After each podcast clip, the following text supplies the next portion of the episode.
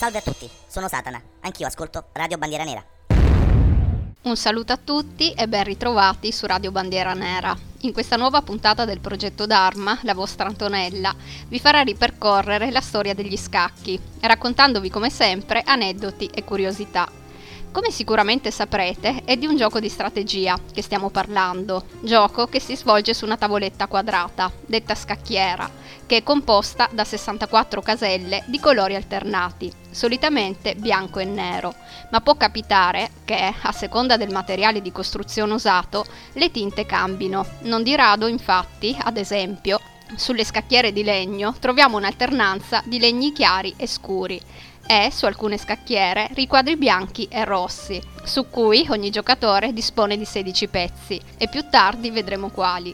Solitamente si gioca uno contro uno, ma, sebbene non sia una pratica molto comune, non si esclude la possibilità di sfide tra gruppi di giocatori, o, nel caso, perché no, anche di un gruppo di giocatori contro un unico avversario bello tosto. Oltre che faccia a faccia, come senz'altro sapete, è possibile sfidarsi anche a distanza. Gli scacchi per corrispondenza sono infatti una variante che a tutt'oggi resiste, anche se però una volta ci si affidava al cartaceo, ossia al sistema postale tradizionale, mentre adesso magari per velocizzare i tempi c'è chi utilizza la posta elettronica, facendo così finire la partita in poche ore o pochi giorni, al contrario delle competizioni giocate attraverso la posta ordinaria, che giustamente in inglese viene chiamata snail mail, posta lumaca, competizioni che potevano durare addirittura, e non esagero, anche parecchi anni. Altri mezzi che ci vengono incontro per giocare a scacchi a distanza sono il telefono, e, per rendere il tutto veramente virtuale,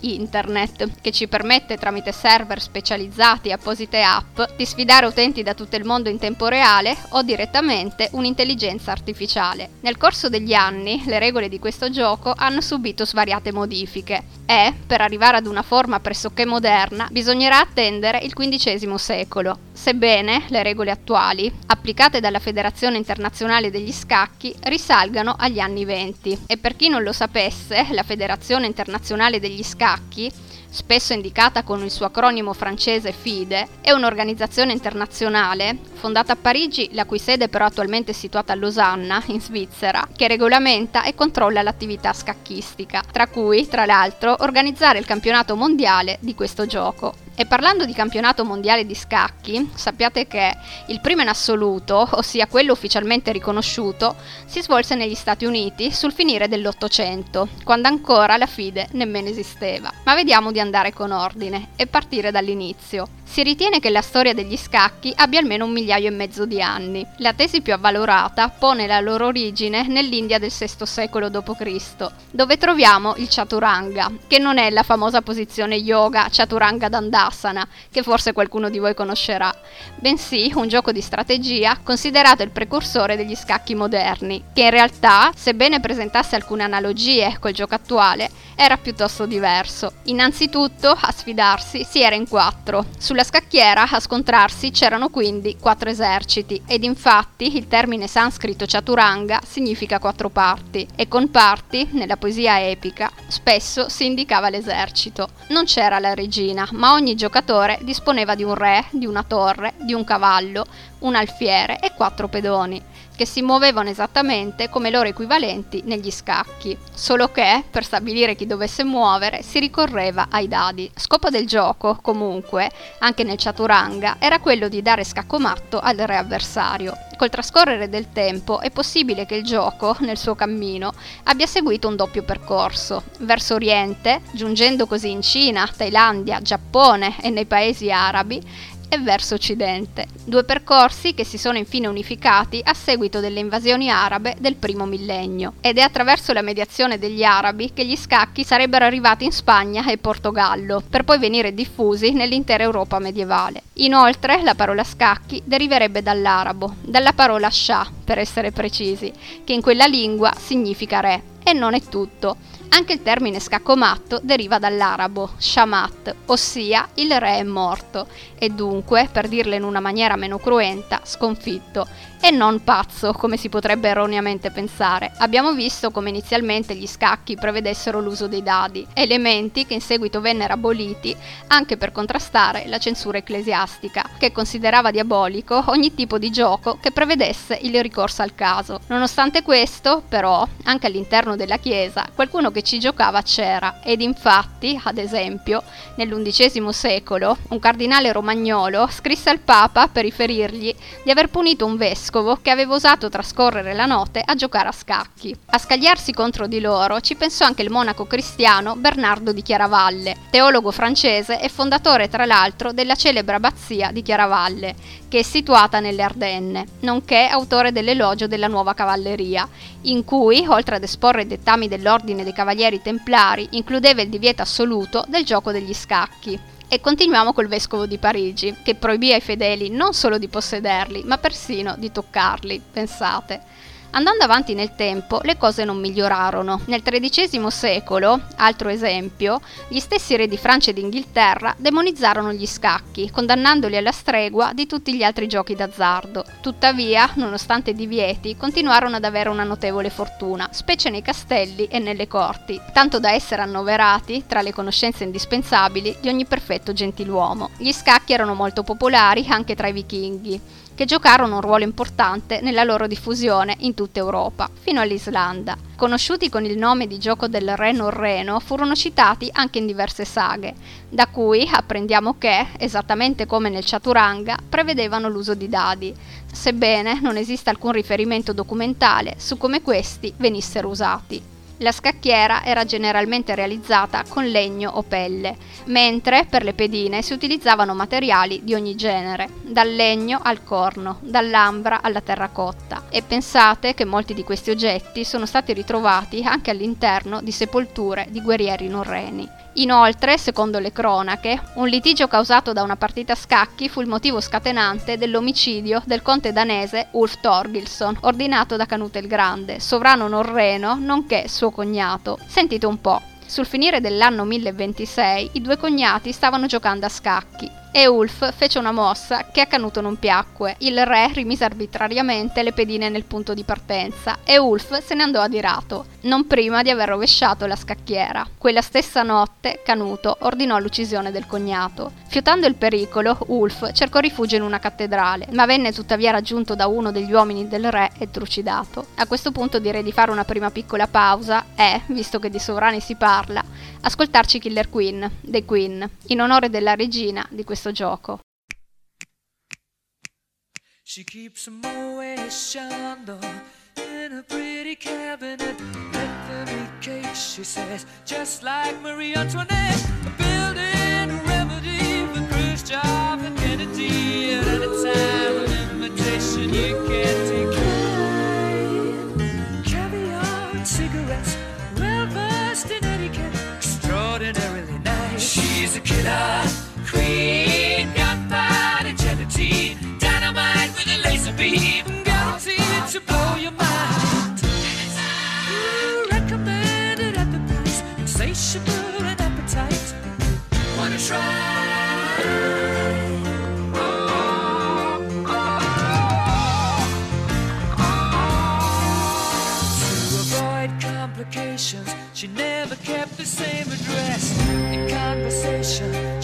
Just like a baroness.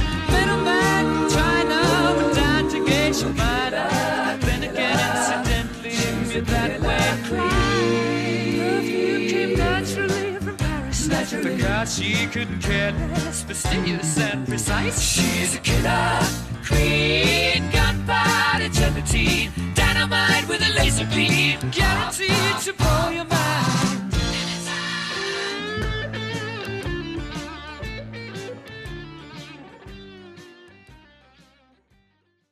Ma torniamo in Italia, dove in provincia di Asti un frate domenicano, Jacopo da Cessole, scrive, attorno al 1300, l'opera Ludus Scaccorum, che, come avrete senz'altro capito dal titolo, è dedicata agli scacchi. E non si trattava affatto di un'opera in cui questi venivano demonizzati, come era stato fatto dal clero in passato. In questo trattato l'autore discute del gioco in generale, riassumendo le caratteristiche dei singoli pezzi e spiegandone le mosse. Si tratta quindi, come potete capire, di un'opera che ha attirato fortemente l'attenzione degli storici e che all'epoca conobbe un'immensa fortuna, venendo ristampato una ventina di volte e tradotta in francese, tedesco, inglese e spagnolo.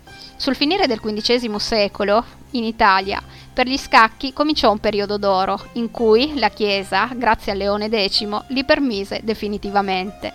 Questo Papa, infatti, stando a quanto raccontano le cronache, trascorreva gran parte delle sue giornate a giocare. Pensate un po'. Sempre in questo periodo, in Spagna, viene pubblicata l'opera Scacchi d'amore, un poema concepito come una partita a scacchi in cui i due giocatori dibattono sull'amore. I colori delle pedine, sappiate però, che non erano i classici bianco e nero, bensì il rosso e il verde, esattamente come l'inchiostro che Ende, lo scrittore tedesco, volle utilizzare per stampare la sua storia infinita, a cui ricordo, sia libro che film, ho dedicato una delle vecchie puntate del progetto Dharma, che, volendo, potete sempre recuperare sul sito della radio. Chiudiamo il piccolo spazio pubblicità e torniamo agli inizi del Cinquecento, in cui il portoghese Pedro Damiano scrive il libro per imparare a giocare a scacchi. Si intitolava proprio così ed in questo testo, scritto e pubblicato in Italia, a Roma per essere precisi, oltre a descrivere le regole del gioco, l'autore offre svariati consigli strategici presentando un nutrito numero di diversi scenari possibili. Anche quest'opera, come il Ludus Scaccorum, venne ristampata più volte e tradotta in svariate lingue. Attenzione però, vi sto parlando di testi che esponevano le regole del gioco, ma sappiate che queste, in Europa, non erano affatto uniformi. Ogni Stato, infatti, se non addirittura ogni regione, fino più o meno al XVII secolo aveva le sue.